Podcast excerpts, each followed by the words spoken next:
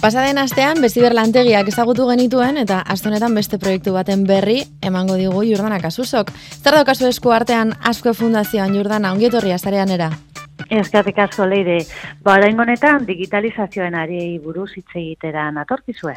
Bermeoko ikastetxetan ingo duzuen egitasmoa da, baina zehazki zertan data? Bueno, ba, zuk esan duzun bezala, e, bermeora urbildu gara, bertako hiru ikastetxeekin e, proiektuak garatuko dugu, ia berreune ikaslek parte hartuko dute, eta beraiekin egingo duguna da digitalizazioak gazteen arteko harremanetan nola eragiten duen hausnartu, eta beraien gan, hau da gazteen gaitasun digital kritikoa garatu. Mm Zer esan nahi du, gaitasun digital kritikoak? Bueno, ba, guk gogo eta prozesu bat ireki nahi dugu gazteekin, Eta e, prozesu horretan, ba, bota nahi dizkiegu zeinbait galdera, ba, digitalizazioak haien harremanak nola, nola eragiten e, duten e, aztertzeko, eta o, bueno, bertatik ondorio batzuk ateratzeko. Ba. Nolako galderak dira, edo nolako e, ba, erronken aurrean jarri nahi ditugu, ba, ala nolako ba, e, ba, teknologiak e, bizitza errasten digu, zer zerro betzen digu, baina kaso kausa batzutan e, kalte egiten dio, ez? E, zein da emozioan eta gure digitalizazioaren arteko harremana. Uh non geratzen dago gorputza, dana dago e, zarean, e, dana dago eremu digital horretan, baina non geratzen da gorputza horretarako zaintza hori be bai, ez? Bai. E, non nago interneten nagoenean? E, ulertu dagiran ze zeintzuk diren azpiegira horiek, baldi badago internet eredu alternatiboren bat. Mhm. Eta baita ere oso galdera garrantzitsua nola nago interneten nagonean. Mm, oikoak dira bulina, albiste e, faltzuak, adikzioak, bueno, jokabide horiek ere ba, landuko dira. Mhm. Horretarako, bai, barkatu jordana, bai.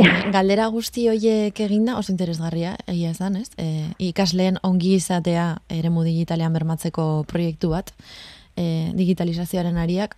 E, galdera guzti horietatik ateratzen diren datuak edo ateratzen dituzuen konklusioak nolabait, em, landuko dira edo edo izango da lehenengo proiektu bat non, bueno, atea irekiko duzuen, ez da bai da guzti horretara? Bueno, gu, e, proiektu honen edo digitalizazioan ariaren e, eredua edo planteatu dugun proiektuaren ezaugarriak da, bueno, ba, e, azpian gogo eta ariketa bat egongo da, hau da, ba, aipatu ditugun galdera horren inguran hausnartuko dute gaztek, baina horretarako e, mm, proiektu em, praktiko bat em, landu beharko dute.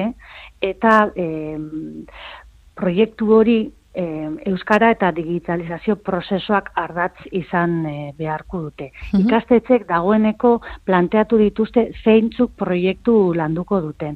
Hau da, aurrelanketa bat egongo da, egon da ikastetxeekin, aurreko ikasturtea amaitu baino lehenago lehenengo batzarrak egin genituen, bai. eta ba, bueno, e, elburu izan da gogo eta prozesu bat dela, argi utzi nahi izan duguna da, gogo eta hori ere e, ardaztuko dela e, proiektu digital, digital batean. Eta ikastetxe bakoitzak berea, berea e, proposatu du adibidez.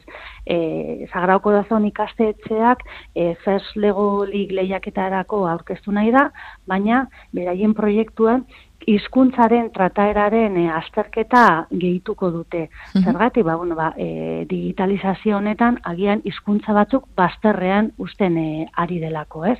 E, Lizalde ikastolak adibidez, e, mai jolaz bat diseinatu nahi dau, eta irude imprimaketa e, baliatu nahi da horretarako. Mm Edo, arrezen nabarru eta bigarren hezkuntza institutoak, ba, cyber delinkuentzia e, gai hartuta, ba, ba, bideo bat e, ba, ekoiztu nahi dau e, ziber delinkuentziaren inguruan. Eh?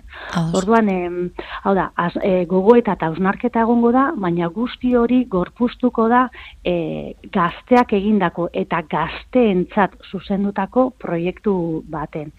Bakoitzak, orduan, eskola bakoitzak errepikatuko ditugu, Bermioko Sagrado Corazon, Elizaldi Kastola eta Arozena Bebarrueta e, Begarren Eskuntzako Institutuak. E, hemen bai. dira lantegiak ingo diren tokiak, eta bakoitzak proiektu bat garatu du, e, hausnarketa bai. honi aurre egiteko. E, beraiek aukeratzen dute ze pertsona izango diren, zakit, idaz, e, idazle ez barkatu, islari edo gidari, honen gidari?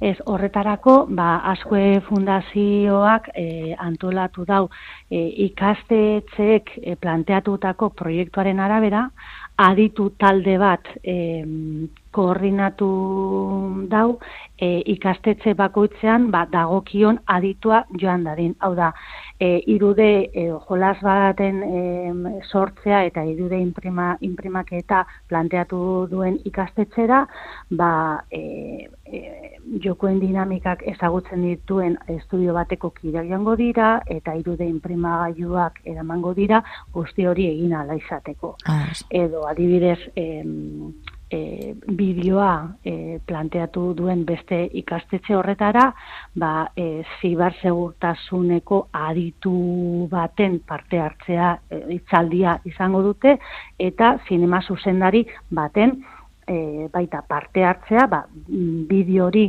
nola ekoiztu, ba, ikas, ikasteko. Mhm.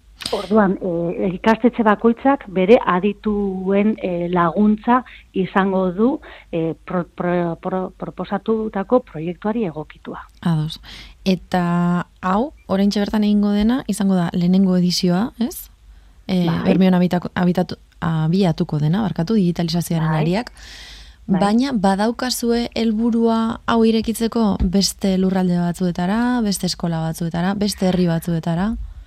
Ba, ondo diozu guk hau, e, ba, proiektu piloto bezala planteatu dugu, uste dugu hemendik urten daitezkezela oso emaitza interesgarriak, izatez emaitza horrek e, zabaldu nahi ditugu, lehenengo eta behin, e, bueno, ba, proiektuak urria zaro bitartan garatuko direnez, abenduan e, ikastetzen artean alkarri kontatuz zer egin duten, aurkeztu nahi ditugu, eta baita ere, e, zareko gordailu baten e, jarriko ditugu Creative Commons lizentziapean, ba, ikusiak, erabiliak eta baliatuak izan daitezen. Uh proiektu honen e, arrakastan e, konfiantzoa osoa daukagu eta bueno, horrela bada gure asmoa da, asko fundazioaren asmoa da, ba, beste lurralde batzuetan e, ekintza bera sustatzea. Ados.